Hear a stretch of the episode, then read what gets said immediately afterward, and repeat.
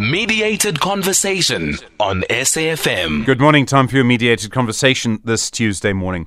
The National Treasury has now formally proposed major changes to the way that pension funds are going to work and are going to introduce, as you know, what's called a two pot retirement system. Up until now, the money you paid into your pension was generally speaking very difficult for you to access if you wanted it. You normally had to sort of leave your job, literally resign, or you had to formally retire. That meant that some people who wanted to use the money to pay back their debts, or wanted the money to help their families, or wanted to use the money to start a business were not able to get that money. There's a big debate here because your pension is supposed to look after you when you retire. If you spend it, your entire retirement you will be in poverty. But the money in your pension fund is your money. So you could also have a right to it and to make your own decisions about your own money.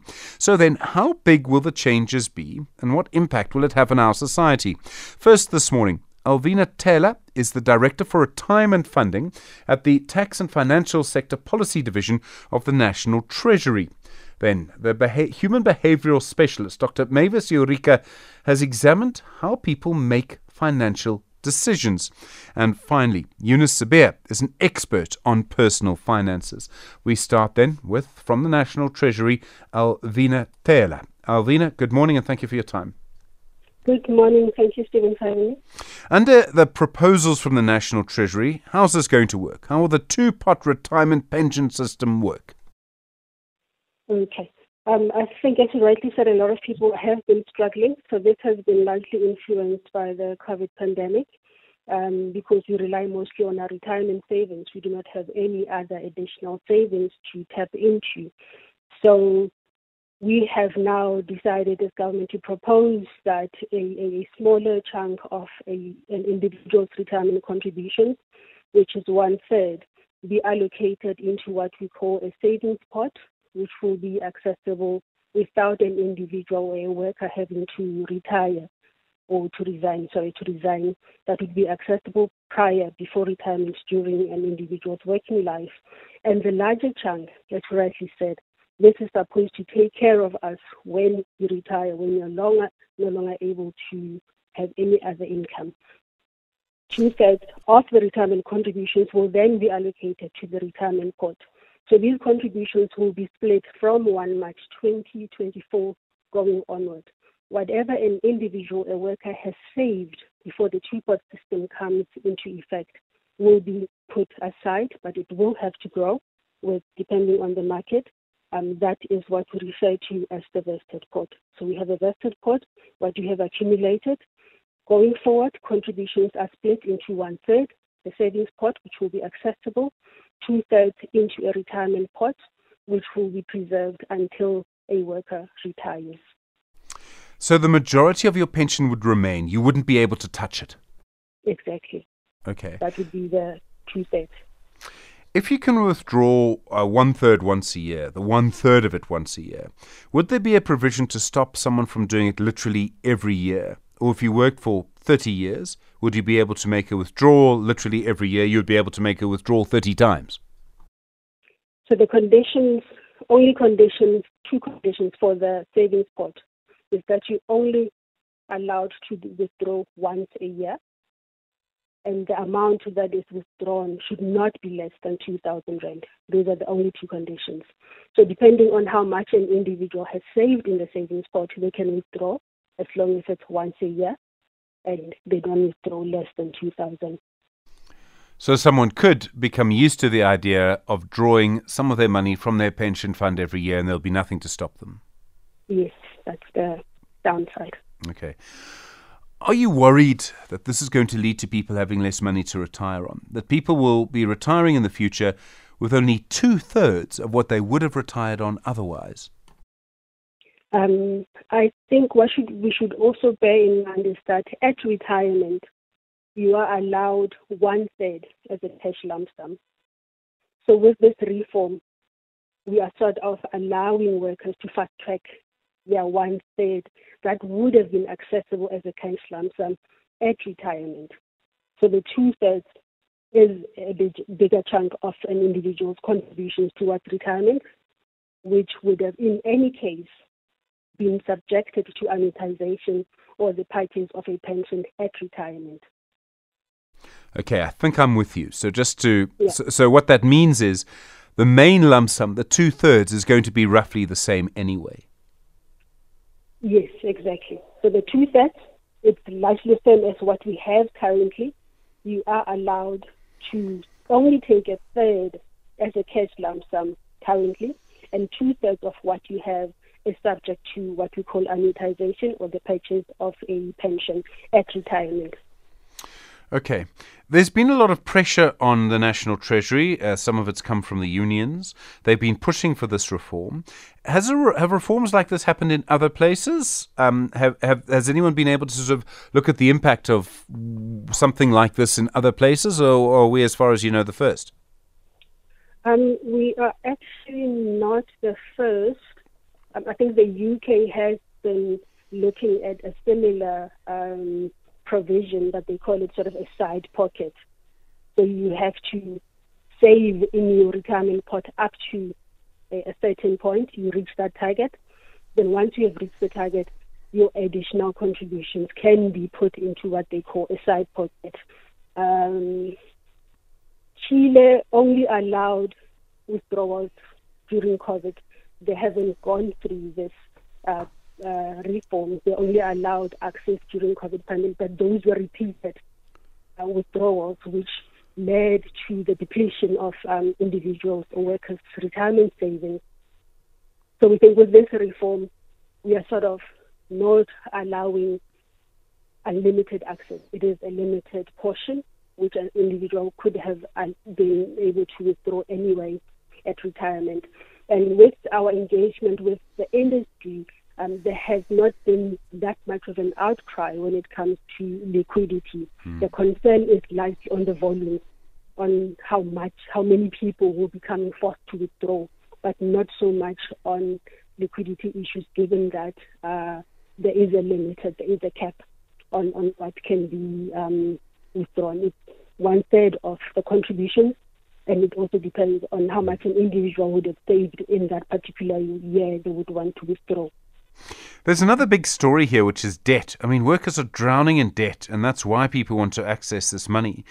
As a society, I mean, I realize, um, Alvinah, that you know you work in one particular area of the treasury, but as a society, this is clearly a problem we need to look at. That is very true. Um, so we find actually uh, individuals that were not that much impacted by by COVID are the ones that are seeking to withdraw. Individuals that have been receiving full full salaries. Um, the report showed that public servants mostly are the ones that are highly indebted. So it's something that we need to, to look at. Um, I'm not sure how much you can educate a person in terms of uh, looking at their finances, not living beyond their means. But in, in, my own personal thinking, I think this is beyond an individual living there, mm. beyond their personal means. We have salaries not growing. We have what we call the missing middle, not being able to afford uh, where they, they, they're being put. And have, for example, if, if I can give an example with, with education, we have the missing middle not able to afford education fees for their children, mm. but they do not qualify for the NSFAS. And while, while they're in the foundation stages, we, we take our children to private schools, which we do not necessarily afford that much, but because we want a better education for them, we have to take them there. That sort of puts a strain on any individual's income, um, likely because we do not trust our government schools, maybe. I don't know. Mm. So there is more than just looking at teaching mm. an individual to take care of their finances, to leave, to not live beyond their means. It's, it's there are more fundamental issues that mm. need to be addressed. Alvinah Thela, thank you. The Director for Retirement Funding at the Tax and Financial Sector at the Policy Division at the National Treasury. You with SAFM. Uh, your mediated conversation around the two pot retirement system, the pension system, continues 18 minutes to 9 the time. Dr. Mavis Ureka is a human behavioral specialist who's looked at why we make the financial decisions we do. Dr. Ureka, good morning. Morning, how are you? I'm well, thank you. A pension is a forced saving. You have to do it if you are in formal employment. You join a pension fund, it forces you to save. If you can now access some of that money, how does that change how you think about or feel about that money? So I think that's very interesting because uh, you mentioned it that we are forced to save. So it's not a personal initiative to save. Ideally, you know you're going to retire. So, and we know that research has showed a lot of people are going to retire without sufficient um, money on retirement. So ideally, we should be actually contributing more or wanting to contribute more or making choices and decisions to add more to our pension funds. But now that it's now accessible, we're actually going to get some of it despite the fact that we might retire without sufficient um, income or in, without sufficient money. So a lot of the times, the reason why many people are struggling in debt is that you get a credit card, you start to think it's part of your money, you start budgeting it, you start making it, accessing it every other time. You leave your credit card on max, you are just paying the bare minimum. So I think there's a lot of you know challenges in terms of our own behaviors where we are starting to think it is my money, but I think it is your money. However, it is meant for a period when you cannot earn more income. So people will get excited that they can get this money to for, your, for their day to day. Mm. And I think the frame of mind is I'm still going to work. But how long are you going to work? And if you access what you have saved so far, will you be able to actually save more after you've accessed what you've accessed. So I think it's a bit of a challenge. People are going to get excited, access their income to try and probably get some relief in terms of their debt or even escalate their lifestyle, right? And then start buying things that they think, oh, I need this, I need that, and not think about the fact that one day I'm going to retire and I'm going to need to have money when I can no longer earn more money. So this is, yeah, an interesting, um, you know, um, happening. So, so I mean, for example, if you can't access it, so you pay it, you see it on your payslip, you almost ignore it on your payslip if you still get a payslip nowadays, and you don't think about it again. But now, if it's there and you're allowed to, like as you say, the credit card is such a good example, you suddenly yeah. want to access it just because you can. Whereas mm. if it wasn't there before, if the option wasn't there, you just ignored it, and then you, you know, got it later you make you make end meet with whatever you have. So you realize it's not part of my day to day. I can't have it. So you don't even think it, like you said. But now that it's accessible, you start thinking, oh, let me actually get it. Maybe I could pay this debt, or let me get it. So maybe I could buy that thing that I've always wanted. So you start to actually budget it like it's your day to day income. Is it a bit um, like you know there's a sort of a situation where I think some companies pay a bonus. Um, I've never worked for one of these, but some of them. I mean, I've received a bonus in my life, but but some companies would pay a bonus, and then they would have a thing where they would, um, you know, give you a bonus, give you the annual bonus sort of on the the month of your birthday or at a particular time of year. Um, and then the bonus ends up not being spent on what you could call saved consumption, not being invested. It gets spent on just consumption. I think when you look at it, the consumer debt is high in South Africa, right? So it's not people investing, it's people buying day to day things. It's people buying liabilities like your car, things that will probably um, depreciate over time. So now that you have access to it, the chances are you're going to buy maybe the next set of, um, you know, couches you wanted, um, that suit you wanted. So it's actually not getting into investment for a lot of people it's consumer. It's going to be just spent, and there's nothing to show for it. Are there ways you can try not to think about it, to pretend that this change isn't happening? Yeah, so I think it's a mindset issue. So there are people who have already organized their finances that they are even contributing more. So it's a mindset shift. So there are people who are already investing, people who are already adding into their retirement because they have actually done the work to say, on retirement, if I'm going to live 20 years, 30 years, how much am I going to need to maintain the current lifestyle that I have? So there are people who have actually worked on themselves emotionally and mindset wise so that they are actually not moved by this. But I think that is your like your 10% of people right? That is like your 10% of people. The majority are still, you know, struggling in debt, um, struggling to make the day-to-day end meet, uh, pressure under pressure to keep up with the Joneses. Mm. So a lot of people are in that cycle where they haven't made a decision and choice for themselves to say, what do I need financially? What are my financial values? So how can I live out these financial values? How do I manage my emotions? Because the temptation is going to come. How do I regulate myself? What do I put in place to make sure that I can regulate the temptation or the excitement of the fact that, you know, the credit card is there. There are people who live with a fully paid credit card, right? It's there. I don't need to touch it. It's not my money. It's there. It's not my money. It's money for retirement. So I'm not going to touch it. In fact, I want to increase it. Um, the other issue is, I mean, I remember years ago, before the pandemic, reading a phrase that South Africans spend money they don't have on things they don't need to impress people they don't like. Um, uh, you described it, I think, as keeping up with the Joneses. Now, after the pandemic, things have got so much worse, particularly because of food price inflation. So people are really struggling just to keep enough food going for their families.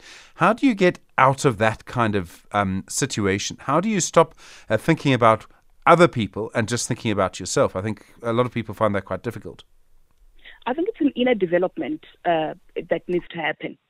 If you haven't actually done the work um, to find out your self awareness, who am I? What matters? What are my values? What are my financial goals? What is my financial vision? So a lot of people have not defined that for themselves. Self-determination around your finances, it's determined by society and social conditioning. So we end up acting or behaving based on the social conditioning we've received. So I think to get out of it, what we need to do is to spend more time, um, you know, developing a financial mindset that includes your self-determination. Right. So doing the inner goals, the inner work that helps us to define who we are around finances, what we need to create with our money, and then that allows you to self regulate um, in moments where you have opportunities and temptations like, yes, you can get access to a third of your pension. But if you've already defined what you want now and in the future, these things will not move you. So it requires a lot of courage a lot of courage. You're talking about living be- beyond uh, your means. To live, I always talk about live below your means, not within below mm. because we've seen the repo rates increase and everyone who was living within they are now struggling so below if you had given just a bit leeway to say if one or two things change i still have income to cover um, you know those changes mm. like they, we're talking about inflation right now we're talking about food inc- uh, prices increasing we're talking about all the other things that are increasing but if you're living tight fit right just on the edge within when things change like inflation, you, you are unable to, to make any, any, any, any movement, any, any, any um, adjustment, unless if you are courageous enough to say, you know what, I am going to downsize. And a lot of us don't have that courage. So there's a lot of courage that is required around managing our own finances and a lot of self-development, inner development for us to be able to, um, you know, make financial decisions that are that that maintain our well-being. Mm-hmm right? So we're not living with financial stress day to day, but we've got high levels of financial well-being around our finances. Dr. Mavis Ureka, thank you. Human behavior specialist. Really appreciate the time. In a moment, Eunice Sibiya, the financial and life coach. Nine minutes to nine. Mediated conversation on SAFM. Continuing your mediated conversation around the two pot retirement system and the changes that are coming. Eunice Sibiya is a financial and life coach. Eunice, good morning. Good morning, Stephen, and good morning to your listeners. If you're now allowed to take one third of your pension out, how should you decide whether you should access that money or not? What should you look at when you try and make that decision? Interesting question, Stephen. There are a few aspects that we need to really focus on um, at this time with this temptation, I call it, that is facing us. And it could be a temptation to save lives for some people, but it could also be a wasteful temptation for some. So the aspects for me that, that come forth to make a decision whether to or not to, it's my age. How old am I right now? How close am I to retirement? Because the time factor is very critical. How many years do I still have left for me to, to continue working and have the ability to continue contributing towards my, towards my pension fund? The older I am, it's a, a big risk. The younger generation may have an opportunity to maybe top up and recover. That's one. Two, it's the amount of debt that I have currently. How much do I owe in total? And where can I, how do I adjust to take care of my debt without tapping into my pension fund? And thirdly, it'll be my current commitments that I need to cut down, like Dr. Mavis has mentioned, that I need to work hard in balancing and taking care of my current commitments, cut down where I need to, and focus on my commitments so that I reduce the temptation to tap into into the, the um, retirement system uh, withdrawal. And, and uh, the commitment will, will also tie in with my responsibilities right now, my lifestyle. So we need to look into those that uh, the few to, uh, uh, points that come to mind that for me are very critical in making that decision. We all know in the longer term it's better to save, right? But it seems, I think it must feel, it is does feel like it's becoming impossible to do that. We're literally living hand to mouth. How do we manage ourselves in this situation? Again, it is financial discipline, financial knowledge, and the adaptability. We need to be able to adapt to circumstances. So right now, if I'm feeling the pinch that I'm heavily indebted and I see no room, there's no cent left for me to save, let alone invest, I need to adjust and release some money somewhere. Try by all means to find a hole to, to, to, to save as, as little as you can because this is you building up your own re- reserves financially because without that, we will be perpetually dependent on debt.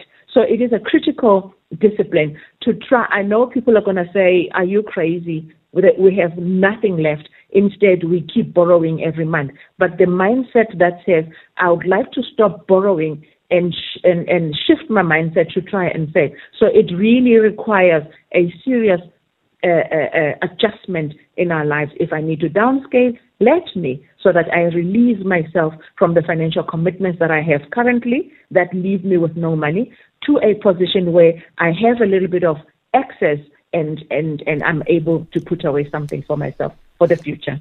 So we know that savings make us richer right? Savings and investments and pensions can be a really powerful tool to do this, and they can generate wealth. Um, this decision by the National Treasury could it reduce the effectiveness of using pension funds to create wealth?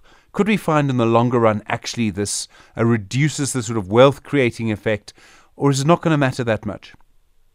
It will definitely reduce, Stephen. That is a fact.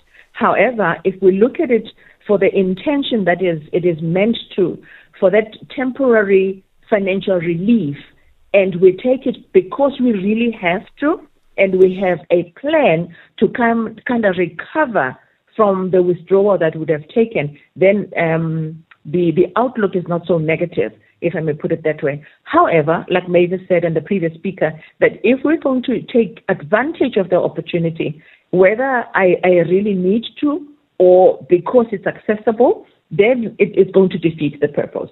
So yes, pension funds are meant to be our, our future plan because if, if the system wasn't introduced in the way it is, the majority of us would retire with nothing in our hand.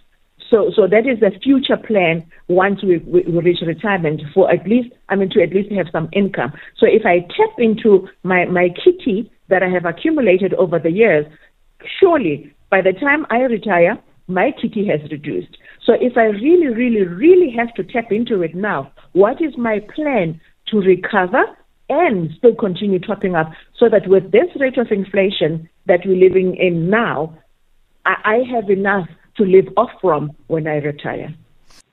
Um, excuse me. Why are we in so much debt? I realize in the last three years uh, from the pandemic there are particular impacts, but we were heavily indebted before that. True, very true.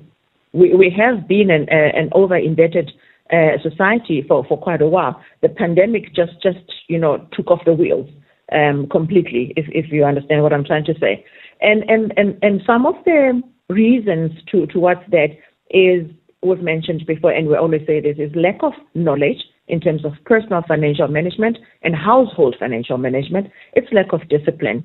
But um, the previous speaker uh, said, you know, how much education can we feed uh, on, onto onto the consumers for them to, to grasp and live within that within the disciplines. So it's it's an individual decision to say when I hear of the information, when I'm educated of the tips, you know, to manage my finances, how much do I consume and take that and convert into making use of that? So uh, it's a personal thing that I need to, I see the need to adjust.